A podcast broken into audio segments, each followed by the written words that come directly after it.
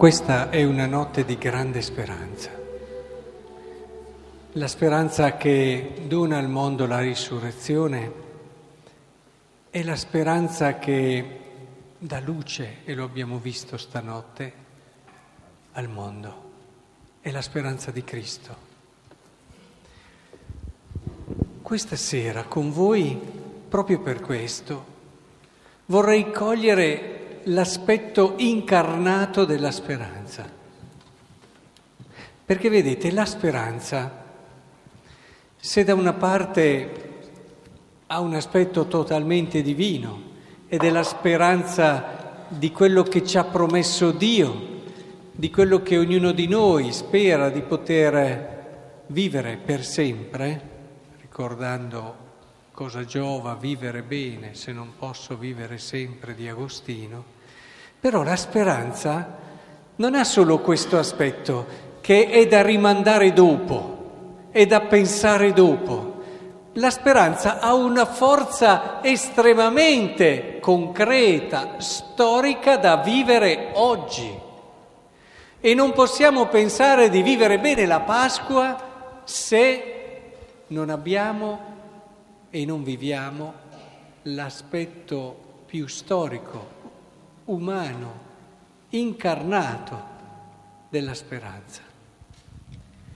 Oggi vorrei soffermarmi proprio su questa dimensione della speranza che ci riguarda tutti, tutti, tutti. Vedete, i termini che vengono usati per parlare della risurrezione sono termini che dicono alzati, svegliati, alzati. E se guardiamo tutta la storia della salvezza, dalla Genesi, e stasera ne abbiamo ascoltate varie di letture che ci hanno presentato un po' tutta la storia della salvezza, bene, prendiamo la Bibbia dalla Genesi all'Apocalisse e troveremo come è ritornato spessissimo questo alzati e va. Alzati e va. Pensate ad Abramo, alzati, va. In fondo anche il brano che abbiamo ascoltato stasera in un qualche modo simbolicamente dice alzati e va per il sacrificio di suo figlio. Ma non solo lui, Mosè.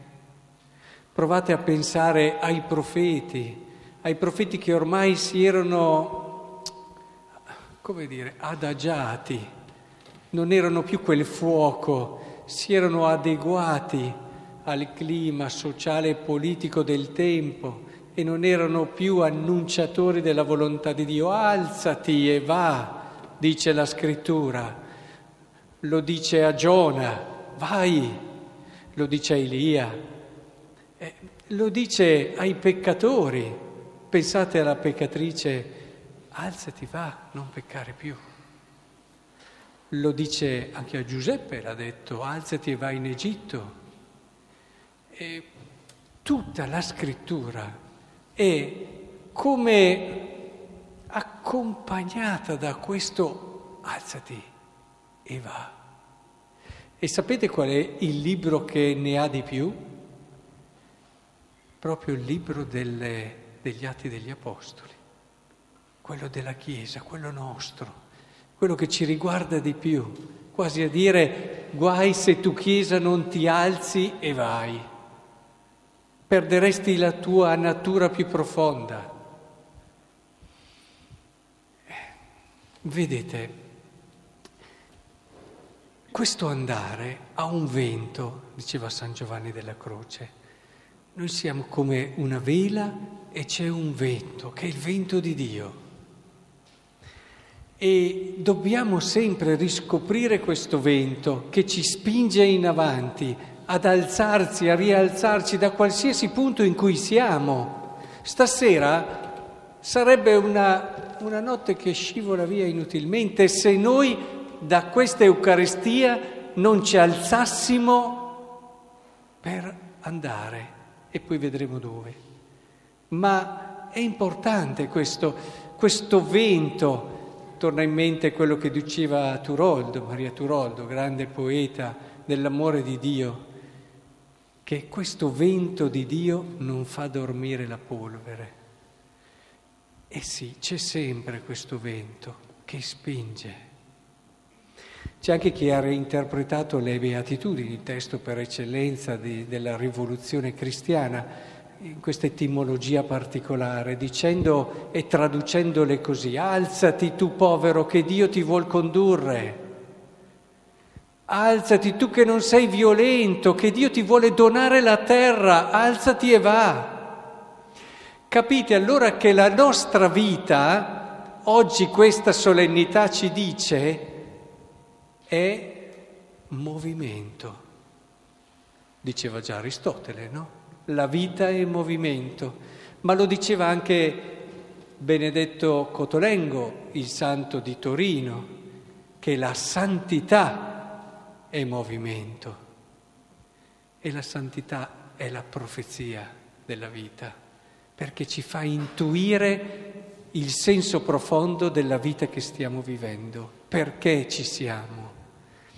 Vedete, allora, il primo messaggio che ci viene forte dalla parola di oggi, dall'evento soprattutto della risurrezione, è coraggio, alzati e va, alzati, riparti.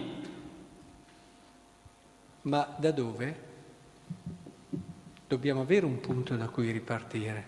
Di solito si pensa ai nostri punti forti se io devo pensare, devo un attimo raccogliermi, guardo le mie risorse migliori e dico punto su queste per ripartire.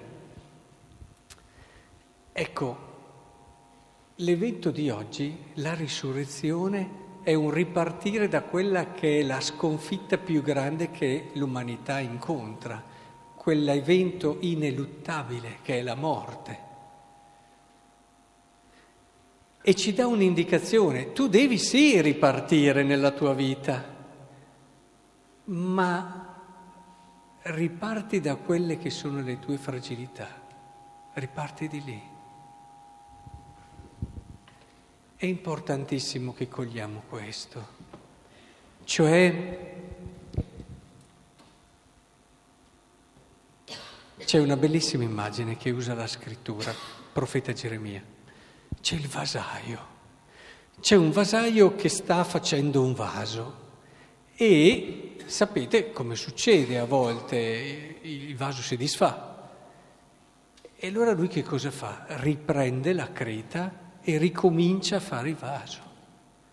Non si butta mai via nulla, mai via si butta la creta. Se siete, e se siete stati da un vasaio non si butta mai via nulla. Lo si rimodella e si riparte. E questo è il messaggio che ci dà Geremia, ma questo è il messaggio più vero. Noi dobbiamo ripartire da lì, proprio da quelle parti che ci verrebbe istintivo per un messaggio che magari ti è stato dato, sbagliato in campo educativo, buttarle via. È proprio da quelle fragilità che devi ripartire. E proprio da lì, come diceva anche un bellissimo passo rabbinico, eh, quando trovi un vaso rotto, trovi una pentola rotta e una sciagura. Per Dio non è così. Per Dio questa è un'opportunità. Sì, perché anche la brocca rotta, che dici cosa ci posso mettere di acqua qui dentro? No, anche quella brocca rotta lì può diventare un canale per far scorrere l'acqua. Devi semplicemente entrare nella creatività di Dio, in quella che è la sua capacità di vedere che anche quelle parti che ti sembrano inutili di te possono diventare salvezza per altri. Ecco, io penso che questo sia l'aspetto incarnato della speranza. Cioè noi questa sera possiamo davvero dire a noi stessi sì, sì, grazie a questo evento della risurrezione io posso rialzarmi. E come se posso rialzarmi? Sapete che c'era, è uscito qualche anno fa, Michele Serra aveva scritto sulle generazioni nuove, moderne, Un libro le nuove generazioni il titolo era molto eloquente, era Gli sdraiati. Ora, io direi che proprio stasera il Signore ci dice alzati, noi è facile che ci sdraiamo, alzati e vai, riparti proprio da quelle parti di te che ti verrebbe istintivo non accogliere, non accettare eliminarle. Riparti da quello, riparti con fiducia e lascia che Dio nella sua forza, nella sua creatività, in quella forza che ha vinto anche la morte, ti possa portare a diventare via strumento di salvezza per tanti.